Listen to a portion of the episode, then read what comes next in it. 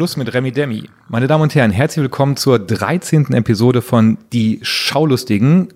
Mir gegenüber sitzt die fantastische, großartige Sophie Passmann, die mit mir zusammen diesen kleinen Podcast moderiert. Dass du immer noch mitzählst, finde ich so überraschend. 13. Episode, meine Herren, was sind wir auch gealtert in der Zeit? Mir gegenüber sitzt der genauso fantastische Matthias Kalle, Kalle, Kalle, Kalle, Kalle, Kalle. Ich schreib's dir nochmal auf. Kalle, Caillé. Ähm, Mathieu Caillé eigentlich, denn er kommt aus Ostwestfalen. Und er ist stellvertretender Chefredakteur des Zeitmagazins, meinem persönlichen Lieblingsmagazin. Und ich freue mich, dass Sie wieder dabei sind heute. Das sagst du nur, weil du Zeitmagazin-Kolumnistin bist, Buchautorin, Radiomoderatorin, Comedian und Gastgeberin dieses Podcasts. Möglicherweise, meine Damen und Herren, wenn Sie bei Google eingegeben haben, bester Podcast der Welt, vielleicht sind Sie so bei uns gelandet, hören uns zum ersten Mal. Wir reden übers Fernsehen. Sie müssen wissen, Matthias ist, Matthias ist der Bescheidene von uns beiden. Ja, das stimmt.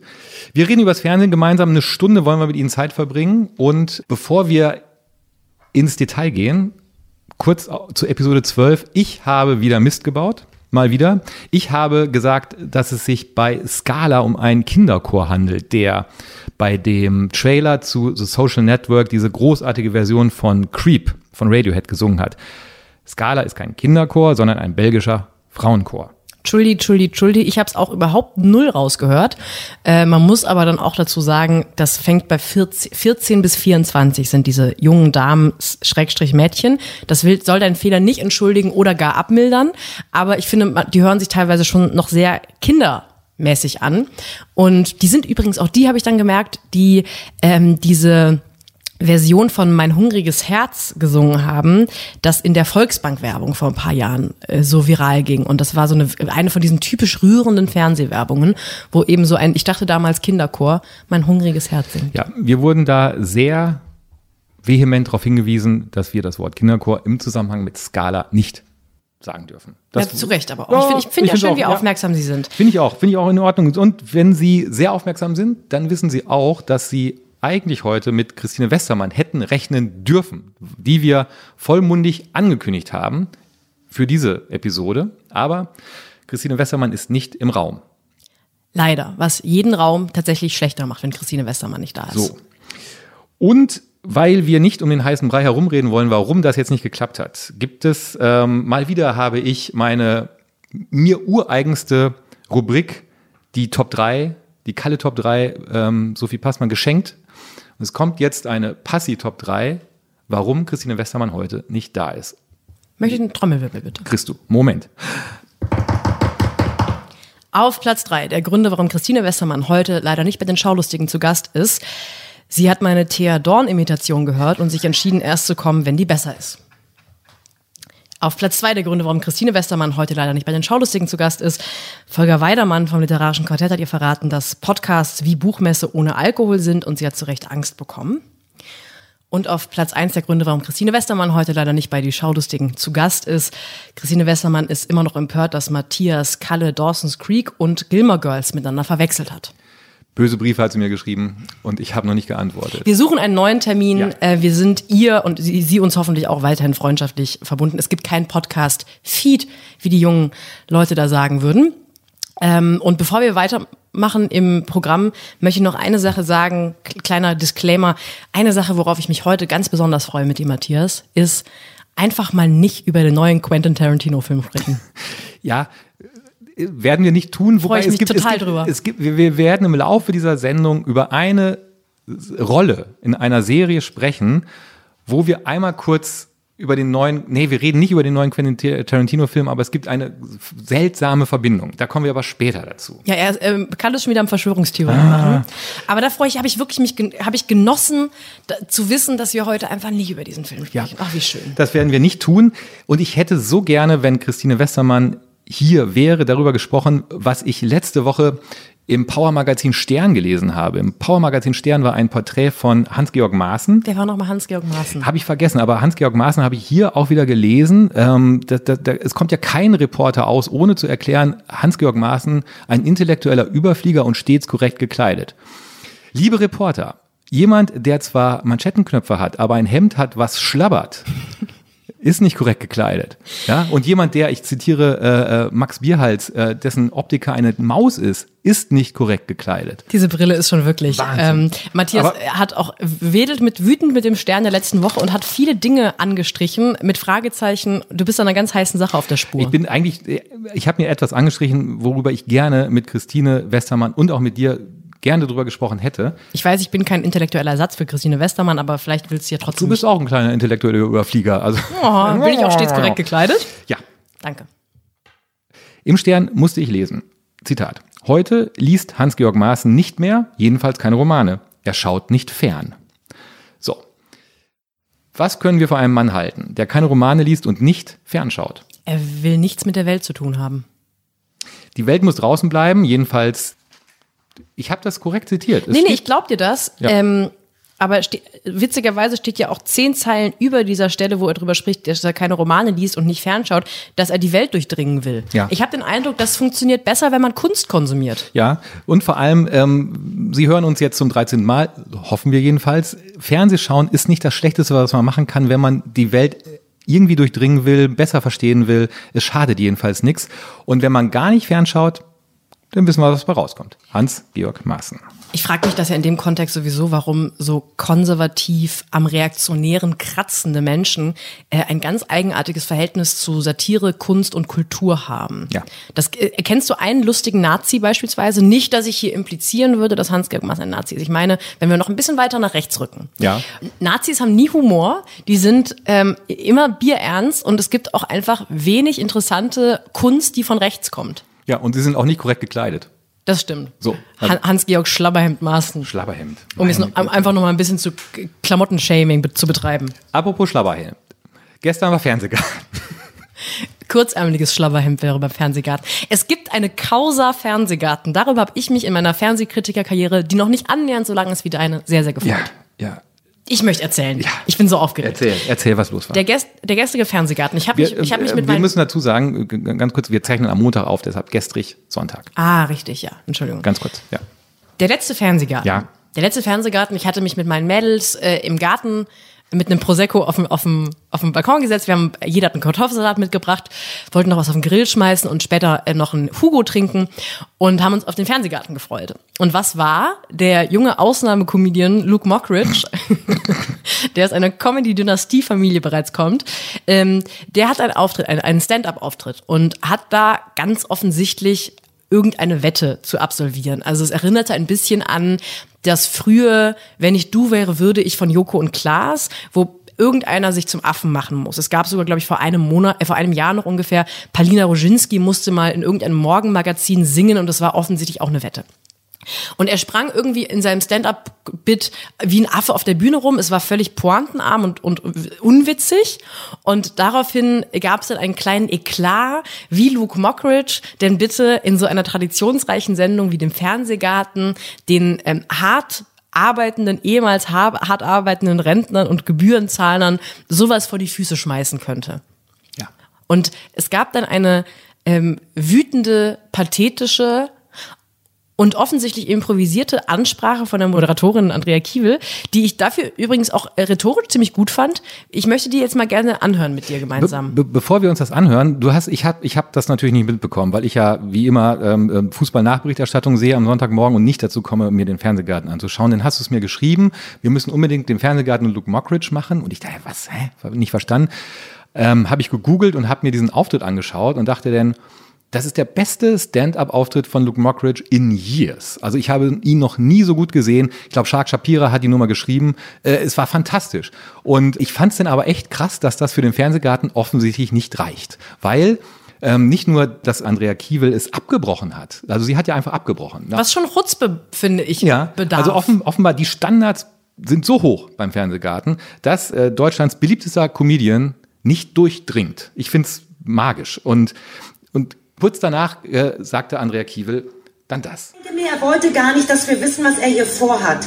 Und dass dann ein junger Künstler der im Gegensatz zu dieser Sendung, ich weiß nicht, was Luke Mockridge in 33 Jahren macht. Diese Sendung, lieber Kollege Mockridge, gibt es seit 33 Jahren und zwar sehr erfolgreich. Dass es dann ein junger Künstler wagt, auf meiner Bühne vor meinem Publikum wie ein Affe rumzuspringen, aus welchen Gründen auch immer, halte ich für das mieseste Verhalten, was es unter Künstlern, unter Kollegen geben kann. Und weil wir im Festivalmodus sind, shame on you, Luke Mockridge. Never ever again. Okay.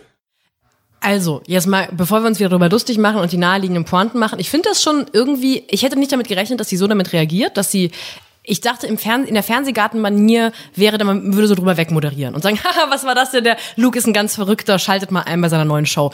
Aber so eine Ansage zu machen und dann auch den tosenden Applaus der Rentner natürlich zu bekommen, fand ich schon mal irgendwie den coolsten Umgang damit. Und ich bin mir bis, heu also bis heute jetzt auch noch nicht sicher, ob ich den Auftritt egal fand oder komplett egal. Mhm.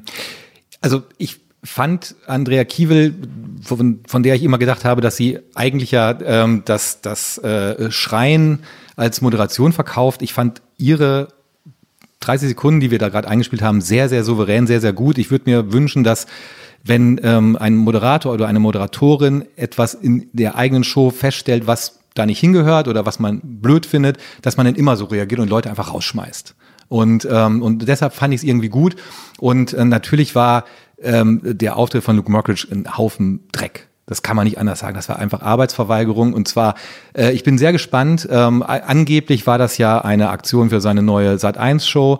Ähm, das ist, wenn man sich's ausgedacht hat, gescriptet hat, ist es wahnsinnig schlecht. Es ist unfassbar schlecht. Ich finde, die Idee, sag ich mal, ist auch eher Nullerjahre ja. äh, Joko und Klaas. Das ist irgendwie von denen durchgespielt, dass man irgendwo hingeht und ich war mir dann auch bis zum Ende nicht sicher, ob's, ob, ob es ihm so ganz doll unangenehm war, dass er es nicht durchgezogen hat, weil ich wäre eher gestorben, als auf der Fernsehgartenbühne zum Affen zu machen. Das muss man vielleicht noch dazu sagen, dass wer sich diesen Ausschnitt nochmal anschauen will, möchte, das, was man ohne Probleme kann, da merkt man, wie unwohl sich Luke Mockridge fühlt. Und dann muss man sagen, Alter, dann lass es halt bleiben. Ja, also wenn du das nicht mal rüber, rüberbringen kannst, diese fünf Minuten, wenn du die nicht mit Würde durchstehen kannst, dich da zum Affen zu machen, dann mach's halt nicht. Man merkte wirklich, wie er im Boden versinken möchte. Und das war einfach äh, nicht, nicht gut gearbeitet. Auf allen Ebenen nicht, egal was es ist. Aber am Ende ja glücklicherweise auch eine von diesen Sachen, die wir in zwei Wochen vergessen haben. Für, für alle Seiten. Also hängen bleibt, dass Andrea Kiewel irgendwie doch mehr Eier hat, als ich dachte. Ja. Was ja schön ist. Was ich nicht vergessen werde, was ich seit fast 30 Jahren nicht vergesse, ist, dass es neben The Breakfast Club einen anderen großen sogenannten Brad Pack-Film gibt, einen Coming-of-Age-Film aus dem Jahr 1985, der quasi die Geschichte vom Breakfast Club drei, vier Jahre weiter erzählt, wenn man so will. Der Film heißt St. Elmo's Fire und ähm, ist ein ähm, äh, handelt von äh, jungen Menschen, die gerade die Uni abgeschlossen haben und jetzt ihren Platz im Leben suchen. Uns aus Breakfast Club äh, begleitende Schauspieler wie Judd Nelson, Emilio Estevez und auch die großartige Ellie Sheedy spielen dort mit spielen auch noch Rob Love und, und Demi Moore Ach. mit und Annie McCarthy mm. und, und so weiter und so fort. Aber die drei, die uns aus dem Breakfast Club bekannt sind, spielen da auch mit. Und ich habe letzte Woche gelesen, dass ähm, der US-amerikanische Sender NBC jetzt aus St. Elmo's Fire eine Serie machen wird. Gott sei Dank. Hoffentlich mit vielen Gastauftritten von Dot Nelson. Ich freue mich so sehr darauf und ähm, um klarzumachen, was ich so für Musik gehört habe, als ich zehn war, jetzt mal diesen wirklich furchtbaren Soundtrack zu St. Elmo's Fire aus dem Jahr 1985. Der Musiker heißt John Parr und war mit dieser Nummer wirklich, wirklich mehrere Wochen Nummer eins in den USA.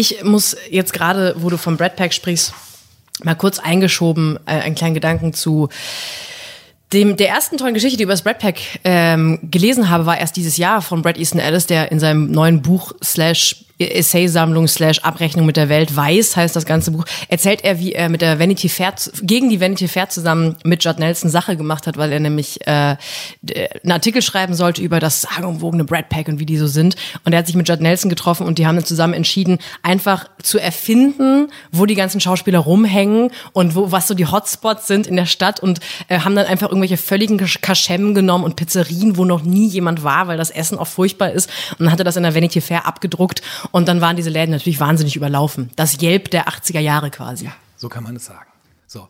Halbherzige Empfehlung an der Stelle übrigens für Brad Easton Ellis Weiß. Kann man mal machen. Ja, ich würde mich freuen, wenn du zum Beispiel mal mit deinen halbherzigen Literaturempfehlungen beim literarischen Quartett eingeladen werden würdest, liebe Sophie. Das wäre doch schön, ne? Und der Gast war Svenja Flasspöhler, Philosophin und Chefredakteurin des Philosophie-Magazins. Und ähm, ja, wir haben es beide geschaut und sind, ja, wie soll man sagen, Ah, es ja. zog sich. Also ich bin sowieso nicht Vorsitzende des Svenja Flasspöhler Fanclubs, um es mal äh, defensiv zu formulieren, ich finde, man hat dem literarischen Quartett eigentlich nur angemerkt, dass es die Sommerepisode war, weil sie diesmal sommerlich drüber abgejammert hat, wie viel sie lesen müssen. Oh, jedes, mittlerweile fängt jedes Quartett damit an. Es ist ja schon viel und ach, ich muss den ganzen Sommer und im Sommer. Nee, und Svenja Flasspöhler erzählte dann, nee, ich habe mir das, also ich habe jetzt nur Bücher mitgenommen im Urlaub, äh, die ich freiwillig gelesen habe. Wo ich dachte, so schlimm kann es doch nicht sein, Freunde. Sie haben sich, was wir jetzt auch erfahren haben aus dieser Episode, ist, dass sie sich Mails schreiben gegenseitig, äh, offensichtlich um den Stand der Dinge, wo bist du denn jetzt gerade und so abzufragen. Und anstatt zu lesen, hätte vielleicht Volker Weidermann doch mal in die Frank-Elzener Moderationsschule gehen sollen, weil das wird ja immer schlimmer. Äh, es wird ja von Mal zu Mal immer schlimmer, wie er die Begrüßung wegnuschelt. Ähm, er fühlt sich offensichtlich nicht wohl. Äh, Christine Wessermann sitzt daneben und leidet mich. Ich hätte wahnsinnig gerne mit ihr darüber gesprochen, ähm, wie das für sie ist. Machen wir vielleicht noch ein andermal. Aber äh, das ist, das ist, äh, das erinnert mich da immer daran, wie äh, da, damals bei Dings da äh, Kindergartenkinder Begriffe erklärt haben. So ungefähr kommt mir das immer vor, wenn Volker Weidermann seine Anmoderation macht. Die, das Quartett begann äh, natürlich richtigerweise mit einem kurzen Nachruf auf Toni Morrison, wobei ich den ehrlich gesagt äh, um jetzt mal unsere Lieblingsfloskel zu benutzen nach Temperaturwechsel, Nachruf ist ein starkes Wort, weil ich, der bestand halt aus einer eher Faktenaufzählung von Volker Weidermann und dann einer, einen, eines zwei Minuten Monologs von Thea Dorn, was ihr erstes Toni Morrison Buch war. Also vor allem ging es ja vor allem darum, wie sie mit 18 Geilen mal nach New York geflogen ist. So, und das war ja, es ging ja im Prinzip um Thea Dorn in New York und nicht um Toni Morrison. Und äh, ich, ich habe ich hab's gesehen und dachte, vielleicht sollte man langsam auch an so einer Liste arbeiten, Menschen, die auf gar keinen Fall Nachrufe auf einen halten dürfen, weder im Fernsehen noch geschrieben, weil Wer, wer sollte da, dürfte ich einen Nachruf auf dich schreiben? Ich, ich gehe erstmal von der Negativliste aus. Ich würde so, erstmal okay. eine Negativliste machen. Aber ich wäre nicht dann, drauf. Ich müsste mich mal dran setzen. ich will jetzt nicht Nein sagen, aber ich will definitiv auch nicht Ja sagen. Jedenfalls, du hast mir gesagt, und es stimmt auch, dass ähm, diese Ausgabe des literarischen Quartetts die schlechteste Quote aller Zeiten hatte vom literarischen Ja, 270.000, was ja ähm, ich würde die mal sagen. Dem ist, die unseren Podcast hören. äh, äh, Statistik, Statistikkalle. Das ist ja wirklich ein einigermaßen gut laufender Tweet. Ich rechne das mittlerweile so um. Ja. Das ist ja 270.000, finde ich schon wirklich schockierend. Es lag mit Sicherheit auch am Wetter ja, und klar. an irgendwelchen anderen Sachen. Hm. Fußball war doch bestimmt auch Nein. keine Ahnung. Na gut, dann nicht. Ähm, das finde ich sehr schade, weil ich äh, jetzt mal ganz unironisch, auch wenn wir viele Dinge am Quartett kritisieren. Ungefähr alles. Ja, aber Hass ist ja das Gegenteil, nee, Hass ist ja nicht das Gegenteil von Liebe. Nein. Nee, Moment, ich will. Gleichgültigkeit ist das Gegenteil von Liebe. Worauf ich hinaus möchte, es wäre es uns egal, dann würden wir nicht drüber sprechen. Also mir hängt das Quartett schon sehr am Herzen und ich würde mich sehr freuen, wenn mehr Leute das schauen würden. Dafür müsste es, glaube ich, aber auch wirklich unterhaltsamer und streitbarer sein. Ja. Und eine Sache, die mir nach dem Nachruf von Toni Morrison aufgefallen ist, ist, dass Volker Weidermann zehn Minuten in dem Tonfall des Nachrufes geblieben ist. Also er hatte natürlich diesen auch völlig angemessenen Toni Morrison, sie war eine bedeutende Schriftstellerin. Und dann ging es weiter mit, ich habe das erste Buch mitgebracht. Von Brigitte Kronauer, die kurz Brigitte vorher Kronauer gestorben ist. Muss man leider auch sagen. Ja, aber er hat auch dann die Literaturkritik in diesem Tonfall gemacht, ähm, wo ich ihn dann nicht abgenommen habe, dass er dieses Buch aus Begeisterung mit ins Quartett gebracht hat. Und was mir auffällt, was vielleicht damit zusammenhängt mit dieser Dynamik zwischen allen, es gibt ja auch keine intellektuelle Reibung. Ich habe wirklich das Gefühl, die sind sich alle gegenseitig wahnsinnig egal. Da sagt einer was und dann wird erstmal so drei Sekunden Stille, als hätte jemand einen schlechten Witz auf einer Party gemacht. Das ist, glaube ich, noch defensiv formuliert. Manchmal äh, habe ich auch das Gefühl, es ist äh, pure Abneigung dem anderen gegenüber. Ich bin gespannt, welche Dynamik das noch entwickelt im, Ja. äh, im Laufe des literarischen Quartetts, ob man sich, ja. Wir werden auf der Buchmesse erste Reihe, oder? Wir sitzen, wir sind ja, ähm, ja, Also ich habe, also äh, Ja. Schaulustig sitzt in der ersten Reihe Ja, und vielleicht heckeln wir. Buh, ausziehen! Ja. Oder, ich meine, die tolle Sibylle Berg ist beim nächsten Mal zu Gast, da werde ich mit Sicherheit nicht äh, heckeln. Da werde ich an ihren Lippen hängen. Es ist ja, also wir müssen ja zusehen, zu welchem Quartett wir überhaupt irgendwann mal eingeladen werden, nachdem wir jetzt am Wochenende lesen mussten, dass es ähm, tatsächlich ein sogenanntes Serienquartett geben wird. Was ist denn da jetzt los? Es wird bei ARD One ja ein Serienquartett heißen, äh, geben, heißt seriös, das Serienquartett. In, in der festen, ich muss hier mal blättern, ich habe mir die Namen aufgeschrieben, sagten mir jetzt nicht alle was. 27. September, 21 Uhr, die erste Folge, ein Talk, das ist ein Freitag, 45 Minuten. 45 Minuten und ähm, dabei sitzen, also feste Besetzung, immer, ist einmal Annette Hess, die hat unter anderem Weißensee und Kudam 56 geschrieben, dann Ralf Husmann, der hat The Office erfunden, Jetzt kriegen wir direkt wieder böse. Ja, ich The Office, ja. das ist, hat er gar nicht erfunden. Nein, der hat- Hm, ja, Stromberg ist Stromberg die Vorlage für The Office. Er, er, genau, er ist, äh, hat bei Brainpool angefangen als Gag-Autor für Harald Schmidt, hat dann Anke geschrieben und so. Äh, dann äh, Kurt Krömer, äh, der sich 2015 aus dem Fernsehen verabschiedet hat, Erfolgreich auch, ne? erfolgreich verabschiedet hat aus dem Fernsehen. Und äh, dann Annie Hoffmann. Die sitzt da. Stark. Annie Hoffmann ist angeblich Moderatorin von Hensler sucht Frau. Äh, Hensler äh, grill den Hensler, ich weiß es nicht. Und äh, wird in der Pressemitteilung des Serienquartetts als ironische Anführungszeichen unten alles Guckerin, ironische Anzeichen, äh, Anführungszeichen oben betitelt. Ich bin froh, dass du die Richtung und die, und die Positionierung der Anführungszeichen noch gegeben hast, weil man kann sich das ja ganz schwer vorstellen bei Anführungszeichen immer. Ja. Alles Guckerin. Ich bin da sehr gespannt drauf. Ich bin da wirklich gespannt drauf, weil ich mir vorstellen könnte, dass es gut wird. Und remember my, my words, wenn wir dann irgendwann nach der ersten Folge da sitzen und äh, darüber sprechen, wie es war. Ich finde das spannend, weil äh, Serien wenn sie gut gemacht sind, ja wirklich auch spannende Dinge über die Welt erklären und sagen können. Es gibt ja so ähnliche Formate in den Staaten, wo, also ich kenne bei auf Sky gibt es einige, wo aber vor allem Drehbuchautoren sich zusammensetzen und über eine spezielle Serie sprechen. Das werde ich, da frage ich mich, ob die eine Serie auseinanderdröseln, so handwerklich, oder ob sie sagen, das sind die neue Erscheinungen äh, und die haben wir alle geguckt. Bin ich sehr gespannt. Das Gute ist, dass wir jetzt schon wissen, worüber Sie in der Premierensendung am 27. September sprechen. Das haben Sie schon rausgehauen. Wahrscheinlich haben Sie sogar schon aufgezeichnet. Es geht um Der Pass, um Succession, ein HBO-Familienepos, um The End of the Fucking World und um Derek. So. Na dann. Wenn Sie es nicht schaffen, sich das Serienquartett anzuschauen, der Pass ist super, alles andere nicht. Damit hast du ja letzte Folge auch schon große Begeisterung hervorgerufen bei den Hörerinnen und Hörern, dass du The Boys so wegmoderiert hast. Ja, da kann man sich mal überlegen, wer recht hat, ich oder Leute, die Oder 50 andere, die uns schreiben, dass sie es ganz toll fanden. Ganz genau. Also ich habe eine Tendenz. bilden Sie sich ein eigenes Bild. Sa sagen wir so, wenn du mich deinen Nachruf schreiben lässt irgendwann, dann werde ich dir recht Ich geben. arbeite an der Liste. Okay, melde dich einfach. Mach ich. Du meldest dich, soll ich mich melden? Ich rufe an. Du rufst an. Ich ruf an. Ich würde auch sonst anrufen. Ja, einfach. nee, ruf ruhig an. Okay. Ruf du mich an. Ich rufe an. Ja, ich gehe nicht ran. So, Können wir jetzt endlich Ja. über unsere Lieblingsrubrik sprechen?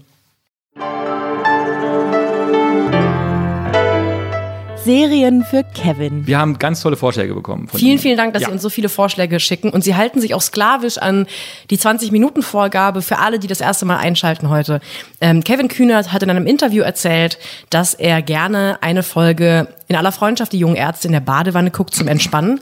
Und Matthias Kalle hat äh, große Sorgen um die Schrumpelfähigkeit der Fingerkuppen von Kevin Kühnert. Das ist ein Satz, von dem ich gedacht hätte, ich würde ihn niemals in meinem Leben sagen, weil so eine Folge in aller Freundschaft dauert 50 Minuten. Das ist dir zu lang. So lange darf man nicht in der Wanne 20 sitzen. Minuten. 20 Minuten. Wir suchen Sonst. Alternativserien. Ja.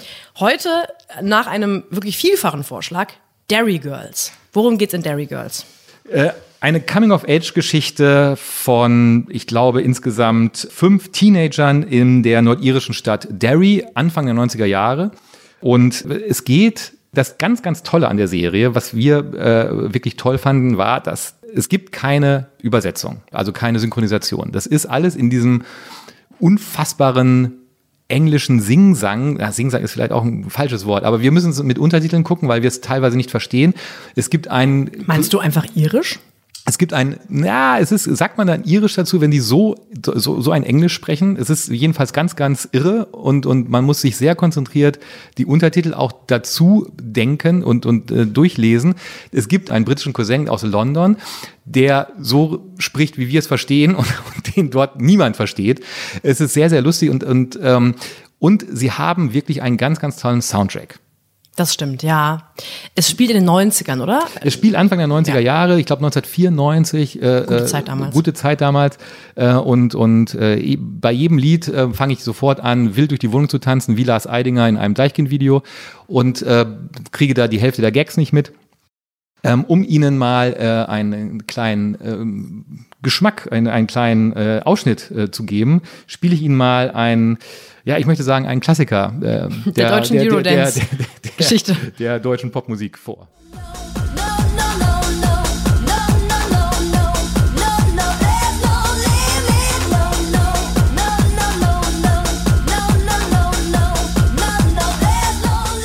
Bei uns in diesem kleinen, aber feinen Podcast sind die Kompetenzen sehr strikt aufgeteilt. Matthias macht alles, was mit Intellekt zu tun hat und ich äh, bin dafür zuständig, die Musik zu besorgen. Und ich habe gemerkt, wie mir äh, Krebszellen wachsen, als ich diesen Ausschnitt rausschneiden musste, sollte, durfte. Ich habe es wirklich nicht ertragen, ganz, also ganz schwierig. Ja. Das Tolle ist, dass dieses Lied ähm, äh, No Limit äh, von Two Unlimited, ich glaube, es war eine belgische Euro Trash Dance Combo, ähm, eine Sängerin und ein Rapper, wie man das früher gerne zusammengestellt hat ist natürlich neben ganz, ganz tollen Liedern von The The, von The Cranberries, also das ist jetzt äh, Salt and Pepper kommt drin vor, EMF, also der gesamte Soundtrack ist schon sehr, sehr, sehr toll. Und dass das aber alles nebeneinander stehen kann und muss, sagt halt auch viel über diese Zeit, über Anfang der 90er Jahre, als eh alles möglich war. Und ähm, ich finde, dies, diese Musik darüber hinweg hilft, tröstet, dass wir mit Derry Girls jetzt nicht so warm geworden sind, wie zum Beispiel mit Brooklyn 99 vor zwei Wochen. Ja, richtig. Ich habe, ähm, also zumindest in den ersten drei bis vier Folgen, finde ich, wird der Konflikt, der ja eigentlich da auch gezeigt werden soll, mit Derry direkt an der Grenze von Nordirland, gar nicht klar. Also in der ersten Folge wird zwar eine, eine, die Brücke, die verbindende Brücke, äh, gibt einen versuchten Bombenanschlag darauf oder einen tatsächlichen Bombenanschlag. Aber es wird nicht so richtig klar, dass dieser Standort, also Derry, irgendein Teil des Plots ist. Stattdessen, ähm, was ein ganz lustiger Kniff ist, finde ich, dass diese Mädchenschule einen Jungen aufnehmen muss, weil der Junge auf der Männerschule oder auf der Jungsschule verprügelt worden wäre. Und leider Gottes kann er aber, weil es kein Jungsklo gibt, auf dieser Mädchenschule nie aufs Klo gehen. Ja, das ist, das ist, das sind so lustige kleine Einfälle. Äh, dann gibt es auch eine sehr lustige Szene, wo sie alle in den wirklich äh, total griesig aussehenden Imbiss gehen. Ja und er als Brite, die ja auch jetzt, sage ich mal, nicht bekannt sind für die Haute Cuisine des europäischen Kontinents, ähm, sagt, er, das kann man nicht essen. Das ist alles einfach viel zu fettig und sofort alle im Raum still werden ja. und ihn böse anschauen. Ähm, das sind so Sachen, die, die haben mir irgendwie Spaß gemacht, die fand ich lustig. Darüber hinaus hat sich's angefühlt wie eine Theater-AG-Inszenierung zwischendurch. Ich finde es viel zu drüber mhm. und ich finde es auch nicht lustig drüber. Äh, es gibt die Schauspielerin an sich finde ich sind ganz oft sehr toll. Ja. Aber die ganze Inszenierung, ich weiß auch gar nicht, ob das bildsprachlich ist oder ob es die Plots sind, die sehr einfach sind und manchmal sehr auf die Fresse, lustig, lustig äh, und, und mit den einfachsten und naheliegendsten Pointen oft. Das hat mich alles irgendwie nicht umgehauen. Mich auch nicht ähm, und vielleicht auch nicht Kevin Kühnert. 20 Minuten Badewanne, vielleicht ist es, äh, vielleicht reizt dafür, vielleicht aber auch nicht. Ich kann mir aber auch vorstellen, dass äh, Kevin Kühnert im Moment eh nicht dazu kommt, sich Serien anzuschauen, wenn er in der Badewanne liegt, sondern Fußball. Weil ich habe gelernt in einem 99-Fragen-Interview, was Moritz von Uslar mit Kevin Kühnert geführt hat und er ihn gefragt hat, was eigentlich sein Traumjob außerhalb der Politik wäre oder gewesen sei. Da hat Kevin Kühner gesagt, äh, Fußballkommentator. Das wäre im Prinzip genau seins gewesen. Und vielleicht gehört er zu denjenigen, die sich seit vergangenen Wochenende wieder die Fußballspiele der ersten Fußball-Bundesliga anschauen und heimlich mit kommentieren. Ich, wir wissen es nicht. Ähm, ich weiß nicht mal, weißt du das? Du ähm, bist ja, glaube ich, auch Mitglied in dieser Partei. Ähm, von welchem Fußballverein Kevin Kühnert Fan ist. Ah, das ist doch, ähm, der macht doch gerne so äh, Schrabbelliga gucken.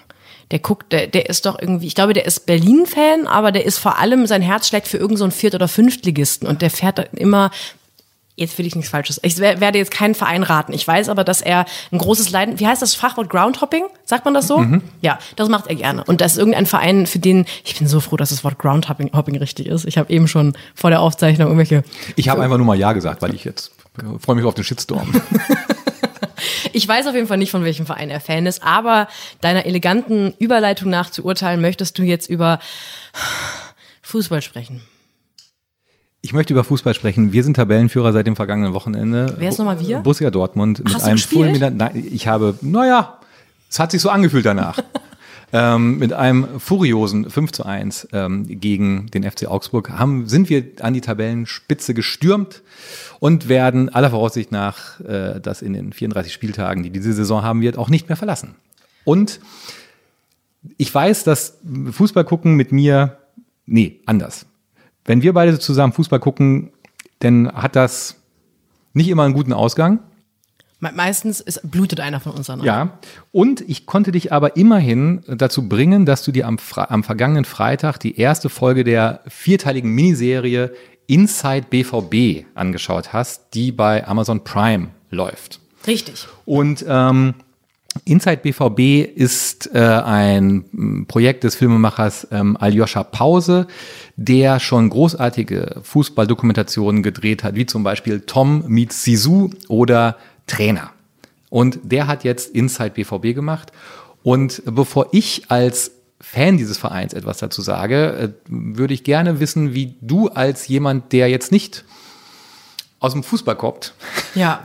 Äh, und da eine, eine, einen gewissen Abstand zu der ganzen Materie hat, wie du das fandest, was du da sehen musstest? Nee, sehen mussten kann man wirklich nicht sagen, weil dafür ist es wirklich zu liebevoll gemacht. Ich habe die ersten zehn Minuten gedacht, ich gucke das jetzt weg und werde ein paar Witze drüber machen, dass ich niemanden von denen kenne und habe mich dann aber dazu entschieden, dass es tatsächlich ein bisschen schade wäre, weil ähm, es gibt dafür ein paar Sachen, die mir tatsächlich nicht gefallen haben, aber ich glaube, ähm, dass man die auch vielleicht nur kritisieren darf und kritisieren sollte und auch kritisieren kann, wenn man eben nicht für Fußball oder die Bundesliga oder vielleicht sogar den BVB brennt.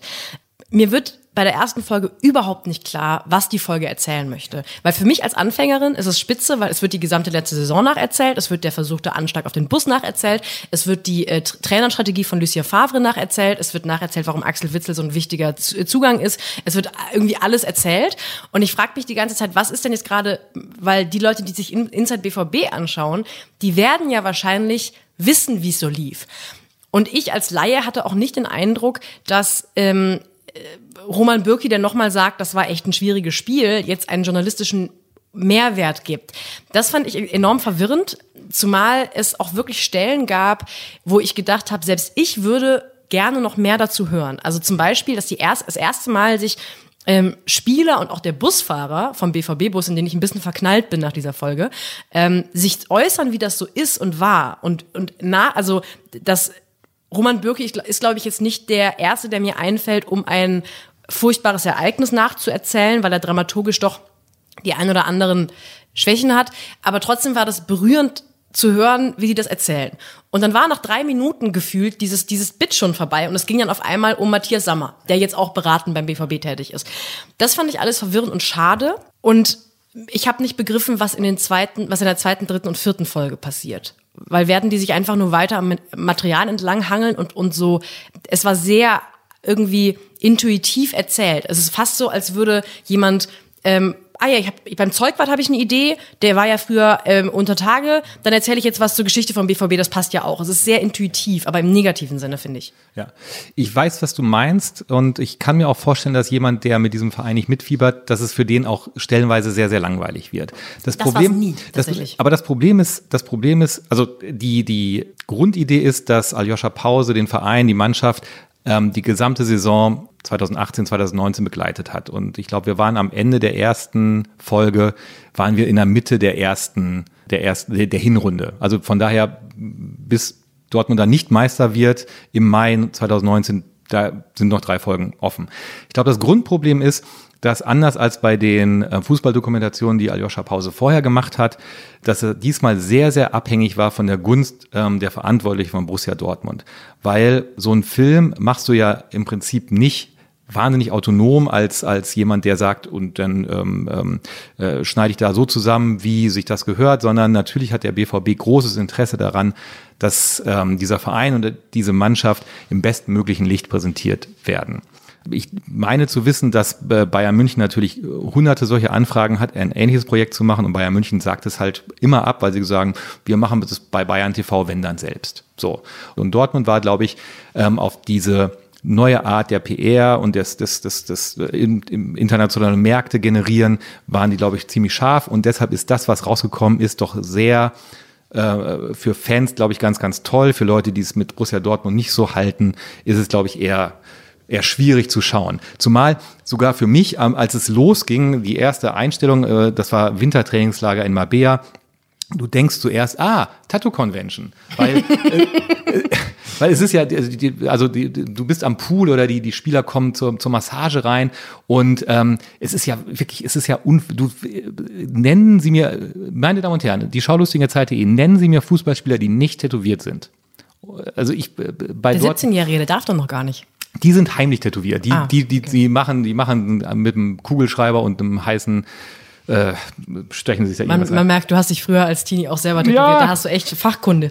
Also was, was, was ich, was ich wirklich äh, äh, hoffe, was auch Leute, die dem, die es nicht mit dem BVB halten, gut fanden, ist, dass Lucien Favre, der Trainer, wirklich eine äh, äh, eine Art hat, in diese Kamera zu sprechen und versucht hat, seine Fußballphilosophie zu verkaufen. Extrem niedlich. Die, die, du sagst niedlich und ich, ich finde es halt, es hat so ein Mad Professor Ding. Es ist so, er, er hatte so Zettel in so einer Klarsichthülle und, und wedelte damit so rum und, und erklärte seine Philosophie. Und äh, das war irgendwie, ja, niedlich, das war gut, das war schön und, und wenn man Lucien Favre sonst äh, nach den Spielen äh, Mikro unter die Nase gehalten, da ist er immer sehr mürrisch, äh, erzählt im Prinzip gar nichts und das fand ich schon sehr, sehr, sehr gut.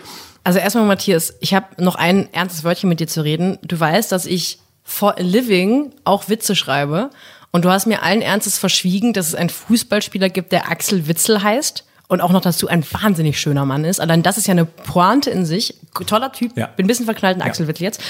Diese, diese ganze erste Folge lohnt sich allein schon für eine einzige wunderschöne Szene. Matthias Sammer steppt im Louis Vuitton Rucksack ins Besprechungsbüro, um die anderen Jungs zu treffen. Oh und das sind diese kleinen Details, ähm, wo ich mir gewünscht hätte, dass da mehr Blick von denen, die die Bilder einfangen, ist für so Details, die viel mehr erzählen als mhm. das, was der PR-Verantwortliche des Vereins erzählen möchte. Also so äh, kleine Running Gags zwischen den Leuten. Ich finde zum Beispiel viel entlarvender als ein Interview mit äh, Götze war der Umgang mit dem Zeugwart. Mhm. Da hat man sehr genau gemerkt, da, wenn jemand reinkommt in den Raum, ohne zu wissen, dass da gerade eine Kamera ist, auch das wird freigegeben, das Material, Klar. das erzählt mir mehr. Oder der, die Situation, in der sie im Frühstückssaal sind. Und ich kann mir nur erklären, dass sie, dass dass es so heimlich oder so danke, dass ich da sein darf, mäßig ähm, gefilmt wurde, weil es halt wirklich keine kritische Distanz gibt zu, zu dem Untersuchungsobjekt. Ja. Und das finde ich handwerklich schade. Ja. Und das führt dazu am Ende auch, dass, was mich ästhetisch als einziges total stört, dass es überhaupt keine einheitliche Bildsprache gibt. Also die Interviews sind in so einem mit so einem kühlen bläulichen Bild gemacht und mit einer ganz mit so einer hohen Tiefenschärfe. Mhm. Das sieht sehr edel mhm. aus ähm, und sehr clean. Und sobald die dann, natürlich, sobald die Material aus den Spielen ein, sind die angewiesen auf das, was da ist, logisch, aber dann auch, sobald die so nebenher Atmo-Sachen einfangen, ist es ästhetisch wieder was völlig anderes. Und das finde ich schade, wenn man ein vierteilige Doku dreht, dass man nicht drüber hinwegkommt, dass man diese Doku drehen darf. Ich glaube, aber diese, die, das Ästhetische ist, äh, glaube ich, ein, ein, ein Merkmal von Aljoscha Pause, dass die anderen Dokus sehen ungefähr auch so aus. Ja, und, und was, was ich noch auch sehr, sehr schade finde, und dann verlassen wir endlich diesen Fußballbereich, dass abseits von Borussia Dortmund genau zwei Leute zu Wort kommen, nämlich zwei Journalisten, die dem BVB eher nahe stehen. Und ähm, das macht es nicht besser. Also, ja. dass, dass, dass du zwei Sportreporter hernimmst, um mit ihnen über diesen Verein zu sprechen, die im weitesten Sinne auch auf das Wohlwollen des Vereins angewiesen sind, um ihre Geschichten zu schreiben. Das macht's alles irgendwie nicht besser. Also andererseits wäre das nicht auch irgendwie fast so ein alberner Tropfen auf den heißen Stein gewesen. Also ich jetzt als jemand nicht von der Materie, mir hätte auch nicht ein Kickerjournalist, der den BVB gerne kritisiert, geholfen, weil es ist ein PR-Ding, aber ich finde auch als das darf man sehen Und ich finde, innerhalb der PR-Schiene hätte man noch die ein oder andere Sache ein bisschen schöner machen können. Was mich ein bisschen mitgenommen hat, war diese Situation, die Szene, wo drei Spieler über sich nach dem versuchten Anschlag auf den Bus mhm. sprechen, weil alle beschreiben so eine lehrbuchmäßige posttraumatische Belastungsstörung. Mhm. Und ich weiß gar nicht, ob die das drin gelassen haben, weil alle dachten, das ist gut, dass es draußen ist, oder ob die das nicht so ernst nehmen, weil das also wenn Roman Bürgi beschreibt, dass immer noch, wenn, wenn irgendwie ein lauter Knall kommt, dass er zusammenschreckt und schlecht gelaunt wird und aggressiv, mhm.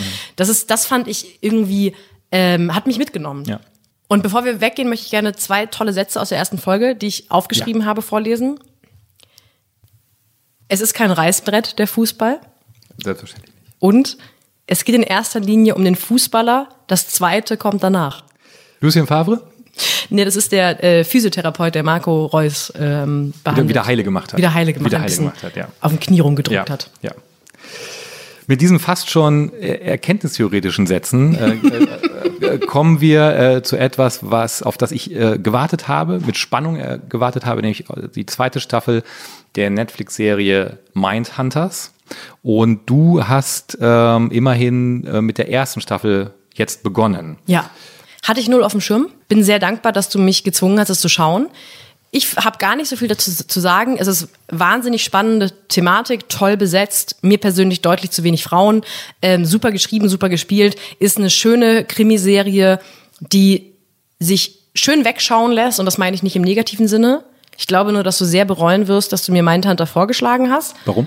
Weil der ähm, Hauptdarsteller Jonathan Groff hat ähm, in meiner Teenie-Lieblingsserie Glee, Glee. Jesse St. James gespielt. Der, der war der äh, Chef von Vocal Adrenaline. Und das wird dazu führen, dass ich an irgendeiner Stelle dieses Podcast dich dazu zwingen werde, Glee zu schauen, um das mit mir zu besprechen. Ich freue mich sehr. Aber ich habe nicht mehr zu Mindhunter zu sagen. Fantastisch, ganz toll. Es ist eine ganz tolle Krimiserie.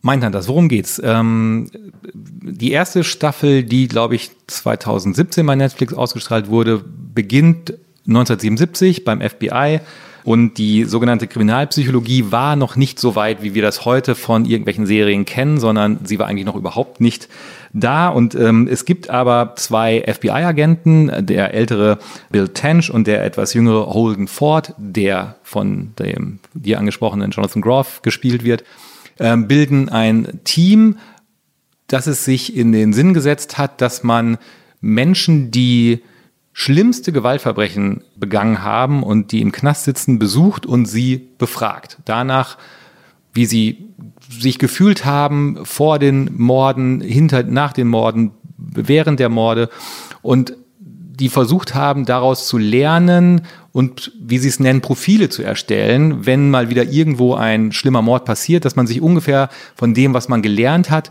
von den anderen Mördern sich ein Bild machen kann, nach was für einem Typus müssen wir suchen.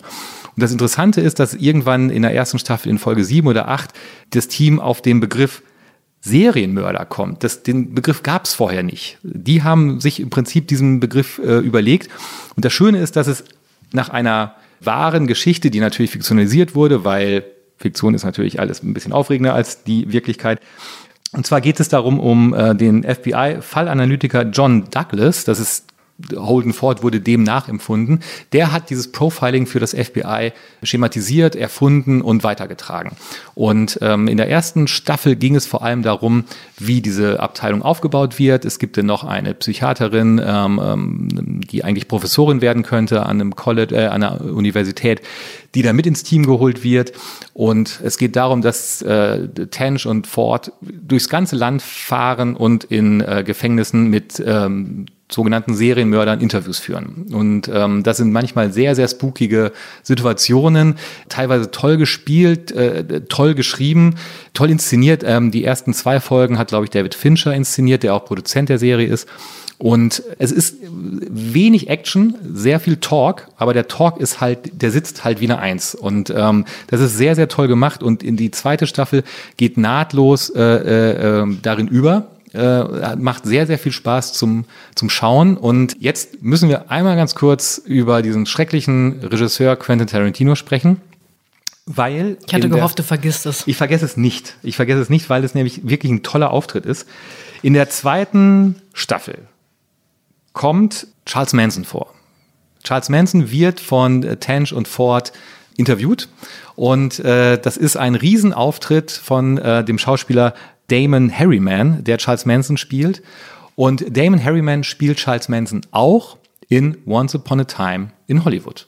Liegt ja nah, der kann den Text ja schon. Er war in Maske schon, er hatte auch schon das Hakenkreuz auf der Stirn tätowiert. Ist rübergesteppt einfach. Kurz mal rüber und gesagt, komm, das machen wir in einem Aufwasch. Find mal andere Jobs mit einem Hakenkreuz ja. auf der Stirn als Schauspieler. Geht ja nicht, ne? Ist sehr schwierig. Sehr, sehr schwierig. Aber es hat sich gelohnt. Er muss jetzt immer Charles Manson spielen. Rolle seines Lebens. Er hat, hat, macht das wirklich gut, wie alle Schauspieler in The Mindhunter, äh, The Mindhunter. The Masked The Masked Singer dürfen wir auch nicht mehr sagen. Finden die Leute ja so albern. Mindhunter. Alle Schauspieler fantastisch, toll geschrieben. Es ist ähm, ein, ein, ein, eine großartige Actionserie ohne Action. So kann man es, glaube ich, ausdrücken. Ja, ganz, ganz toll. Große Sehempfehlung an der Stelle. Unbedingt. Jetzt müssen wir ähm, über zwei Kinofilme sprechen, noch kurz, die ich glaube, in der Materie des Films jeweils uns gar nicht so doll interessieren, aber es ist unsere Pflicht, darüber zu sprechen. Der erste ist Blinded by the Light. Die ähm, Experten und Expertinnen unter Ihnen werden schon ahnen, worum es geht. Es geht um Manfred Oasis. es geht um Bruce Springsteen, beziehungsweise es geht um einen ähm, jungen pakistanischen äh, Typen, der alles über Amerika lernt, über den Boss. Der ist 17 Jahre und kriegt das erste Mal von einem Kumpel eine Kassette, wo Musik von Bruce Springsteen drauf ist. Und alles, was er über die Staaten sich einbildet, zu wissen und nicht zu wissen, ist äh, von dieser Musik nachempfunden. Und irgendwann entscheidet er sich, in die Staaten zu reisen und auf den Spuren des Bosses zu wandeln. Und ich muss sagen, der Film interessiert mich jetzt nicht so sehr. Äh, mich interessiert eher die rührende Entstehungsgeschichte, weil der Drehbuchautor ist ein glühender Bruce Springsteen-Fan, was nahe liegt und war auf irgendwie 150 Konzerten und hat irgendwann im Interview erzählt, dass er sich sicher ist, dass Bruce Springsteen ihn schon erkannt hat, weil er war immer der einzige große Pakistani-Boy in der ersten Reihe. Und irgendwann hat er durch die dann die spätere Produzentin des Films Bruce Springsteen auf einem rote Teppich-Event kurz kennengelernt und hat ihn gefragt, können wir würden, ich, er hat schon ein Buch über, über Bruce Springsteen geschrieben davor und meinte, wir würden das gerne verfilmen, können wir, können wir einen Film machen? Und der Boss hat einfach so cool reagiert und meinte, ja, hier ist meine Agentin, sprecht schon, ich mag das Buch übrigens sehr. Und der Drehbuchautor beschreibt, wie er quasi in Ohnmacht gefallen ist, weil der Boss weiß, dass er existiert.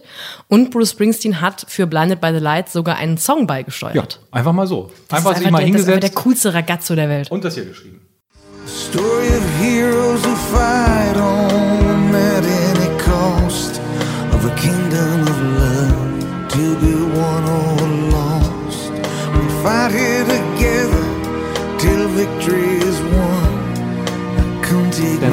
Hätte eigentlich auch fürs neue Album gepasst, ja. finde ich. Ich werde den Film angucken, aber vor allem wegen Bruce Springsteen, aber mich rührt eher die Geschichte drumherum und weil sie einfach an allen Stellen beweist, dass er der coolste Typ der Welt ist, Bruce Springsteen. Wir haben das, glaube ich, schon mal hier erwähnt und wir werden auch nicht müde zu erwähnen und deshalb schauen Sie sich ruhig alles an, was im weitesten Sinne mit Bruce Springsteen zu tun hat. Und jetzt arbeiten wir noch kurz eine Reklame ab, die Sie vielleicht, wenn Sie in einer Stadt wohnen, wie zum Beispiel Berlin, was mir persönlich sehr leid tut, denn äh, die mit U-Bahn ausgestattet ist, dann werden Sie wahrscheinlich eine Filmreklame gesehen haben für einen ähm, Comedy-Film, der Stuber heißt. Der, der Film an sich ist eigentlich mir relativ egal. Ich möchte das nur Verheerende Kritiken. Echt, wirklich? Verheerende ah. Kritiken. Sieht auch aus wie so ein, wie so ein Billo-Schrott-Comedy-Film ja. ähm, aus den Staaten. Einer der Hauptdarsteller ist äh, Kumal Nanjiani. Big Waste of Talent. Big Waste of Talent? Big Waste of Talent. Kumal Nanjiani ist äh, auch jemand, den Leute aus Silicon Valley kennen könnten. Ein sehr, sehr. Also aus der Serie. Aus der Serie, genau. er, vielleicht ist er da auch ab und zu mal privat, Man aber vor allem aus der Serie. Äh, ganz toller Stand-up-Comedian, ähm, ganz fleißiger Mensch, das erzählt er in Interviews, er hat so eine sehr preußische Arbeitsmoral interessanterweise und hat irgendwie nichts damit zu tun, dass äh, Comedy immer nur irgendwie besoffen in der Ecke rumhängen in Clubs oder ab und zu mal einen Witz erzählen zu tun hat. Und Kumal Nanjiani hat Geschichte geschrieben, weil er nämlich der aller, aller, allererste Gast in, lassen Sie mich nachrechnen, ähm, 20 Jahren äh, Conan O'Brien Show. Vielleicht sogar 25. Nee, 1999 hat er seine allererste seine allererste Folge gehabt, glaube ich. Nagel mich nicht fest, bitte. Aber auf jeden Fall in 20 Jahren ähm, Conan O'Brien Show in verschiedenen ähm, Sendeformaten hat noch nie ein Gast kurzfristig abgesagt. Und Kumal Nanjani hat das aller, allererste Mal gemacht. Quasi wie Christine Westermann bei uns. genau, exakt. Wenn man so will. Ich finde, wir sind bei uns hat auch noch nie ein Gast abgesagt, bis auf Christine Wir sind die, nein, sie hat ja nicht abgesagt. Wir, wir verschieben, nein, natürlich wir verschieben nicht, wir das. verschieben. Wir verschieben das, ja. Grüße. Ähm, zwei Stunden vor der Aufzeichnung hat Kumail Nanjiani gesagt, er schafft es nicht, weil er wird in irgendeiner Szene für Silicon Valley bei den Dreharbeiten gebraucht. Und Conan O'Brien stand wirklich das erste Mal in seiner Karriere vor der Situation, dass er keinen anderen Gast hatte, weil er halt so ein großer Typ ist als, als Star, dass sie nur einen Gast gehabt hätten. Und Conan O'Brien, den ich sowieso für alles, was er tut, verehre, hat den großartigen Move gemacht, dass er seine Assistentin Sona Movsesian, die auch mit ihm in dem Podcast ist und die sehr fernseherfahren und sehr lustig ist, als Gast eingeladen hat. Also statt Kumal Nanjiani war halt seine Assistentin zu Gast. Und das war ungefähr das Lustigste, was ich dieses Jahr gesehen habe. Du hast mich, ähm, ähm, du hast mir diese Szene gezeigt. Ähm, Sie müssen sich das so vorstellen, wir treffen uns quasi täglich äh, mehrere Stunden, um diesen Podcast vorzubereiten. Und äh, du hast mir diesen Ausschnitt gezeigt und wir lagen beide unterm Tisch vor Lachen, weil es einfach großartig war und ist. Und damit Sie eine ungefähre Ahnung bekommen, wie lustig das war, Bitteschön. Now, Sona, um, we didn't even explain. I think Jeff Ross, our producer, just said get into makeup. Yes. And yes. you didn't know why. No one told me anything, but that's Right. kind of like how my job is just regularly. Right. No one tells me anything. No one tells you anything, I and do so. I'm told. And then, at what point did you realize you were going to be the guest on the show tonight and not Kumail Nanjiani? I think right when I was walking in, like when you called my name, I was like, oh shit, they really ran out of stuff to do. Ich kann sowieso alles, was Conan O'Brien mit seinen Mitarbeitern, Mitarbeiterinnen und seiner Assistentin so macht, da gibt's alles auf YouTube. Unfassbar lustig. Stuber also bitte nicht schauen, Nein. aber auf jeden Fall Conan O'Brien, der seine Assistentin sieben Minuten in der Conan O'Brien Show interviewt. Schauen Sie sich das an. Ähm, Sie haben Zeit bis Herbst, bis die dritte Staffel von The Crown anläuft bei Netflix. Ähm, The Crown, die ersten beiden Staffeln über das äh, Leben von Queen Elizabeth II. Ähm, mit der dritten Staffel wechselt die Schauspielerin, die Queen Elizabeth spielt. Und zwar die Königin von Hollywood, die kommende Königin von Hollywood spielt Elizabeth II., nämlich Olivia Colman. Wir verneigen uns Ich liebe diese Frau. ja. Äh, wir verneigen uns vor Olivia Colman. Wir werden zu gegebener Zeit noch über Broad, äh, Broadchurch sprechen, wo sie uns äh, über die Maßen gefallen hat, so wie David Tennant auch, dem äh, ihrem Co-Schauspieler-Kollegen. Und vor allem lieben wir sie nicht zuletzt als Godmother in Fleabag.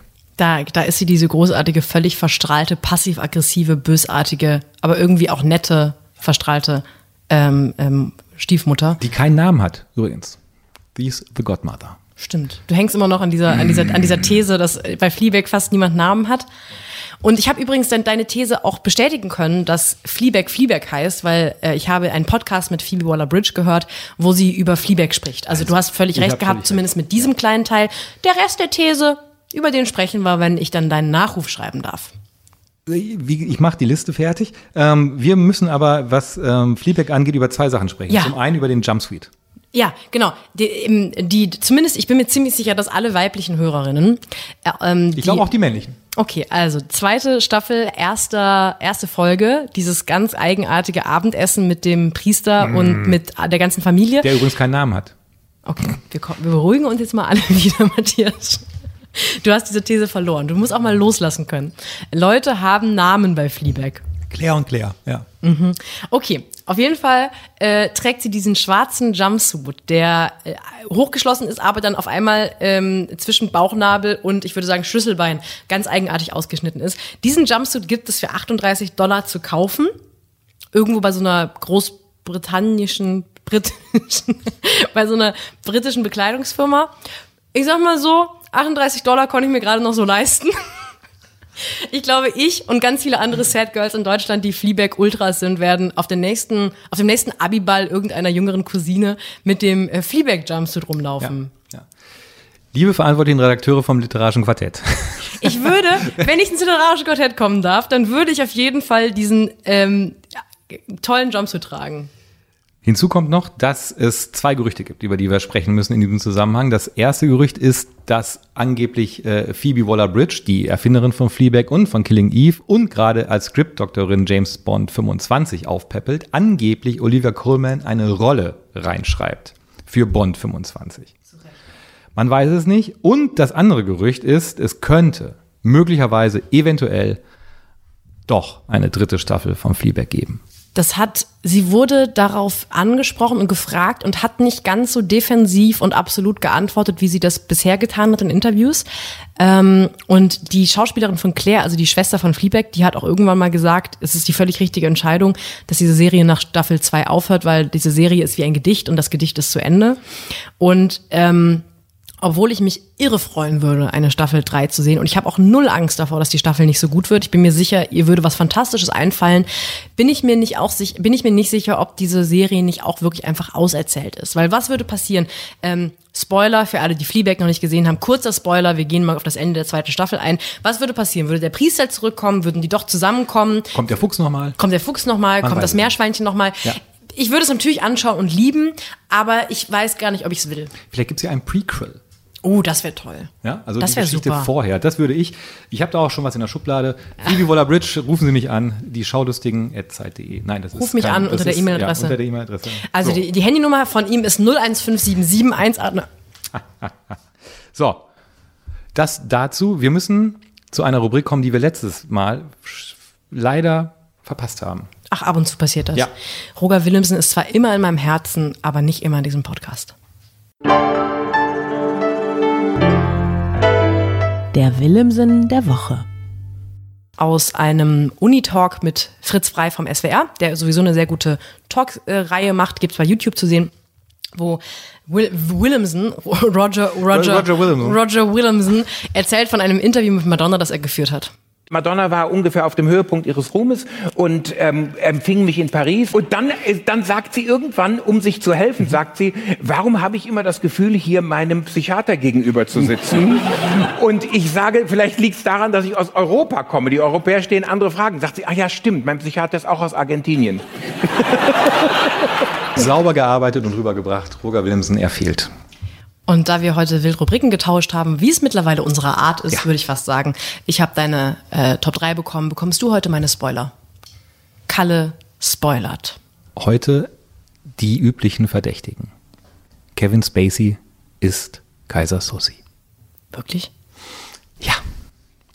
Ja. Es ist, es ist ein unfassbarer Twist.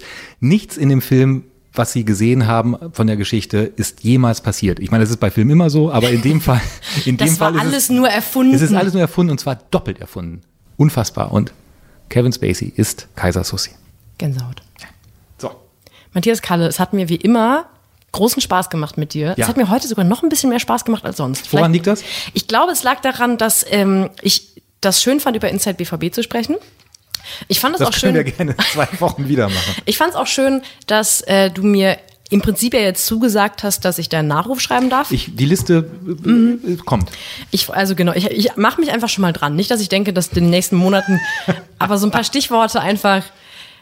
Würdest du einen ehrlichen Nachruf haben wollen oder einen, wo man sagt, dass du nett warst? Ich, ich arbeite mal die Liste durch von Leuten, von denen ich nicht will, dass sie den Nachruf schreiben. Meld dich einfach. Es hat mir wirklich großen Spaß gemacht. Ähm, wir hören uns hoffentlich in zwei Wochen wieder. Episode 14. Richtig. Dann werden wir auf jeden Fall, so viel können wir schon verraten, über die dritte Staffel von 13 Reasons Why sprechen. Wer hat Bryce Walker ermordet? Da freue ich mich so wie bekloppt drauf, ne? Ja. Kommt übrigens heute raus. Wenn Sie diesen Podcast am Freitag, dem Erscheinungsdatum hören, dürfen Sie gerne auf Netflix drauf oder rein oder drüber gehen und können schon mal die dritte Staffel hören, schauen, alles, verschiedene erwerben, wie Sie möchten. Und dann sprechen wir drüber in zwei Wochen. Genau, wir sprechen drüber. Schauen Sie sich das an. Schauen Sie nicht The Boys auf Amazon Prime. Und ansonsten würde ich sagen, bis bald, Rian. Bis Denver.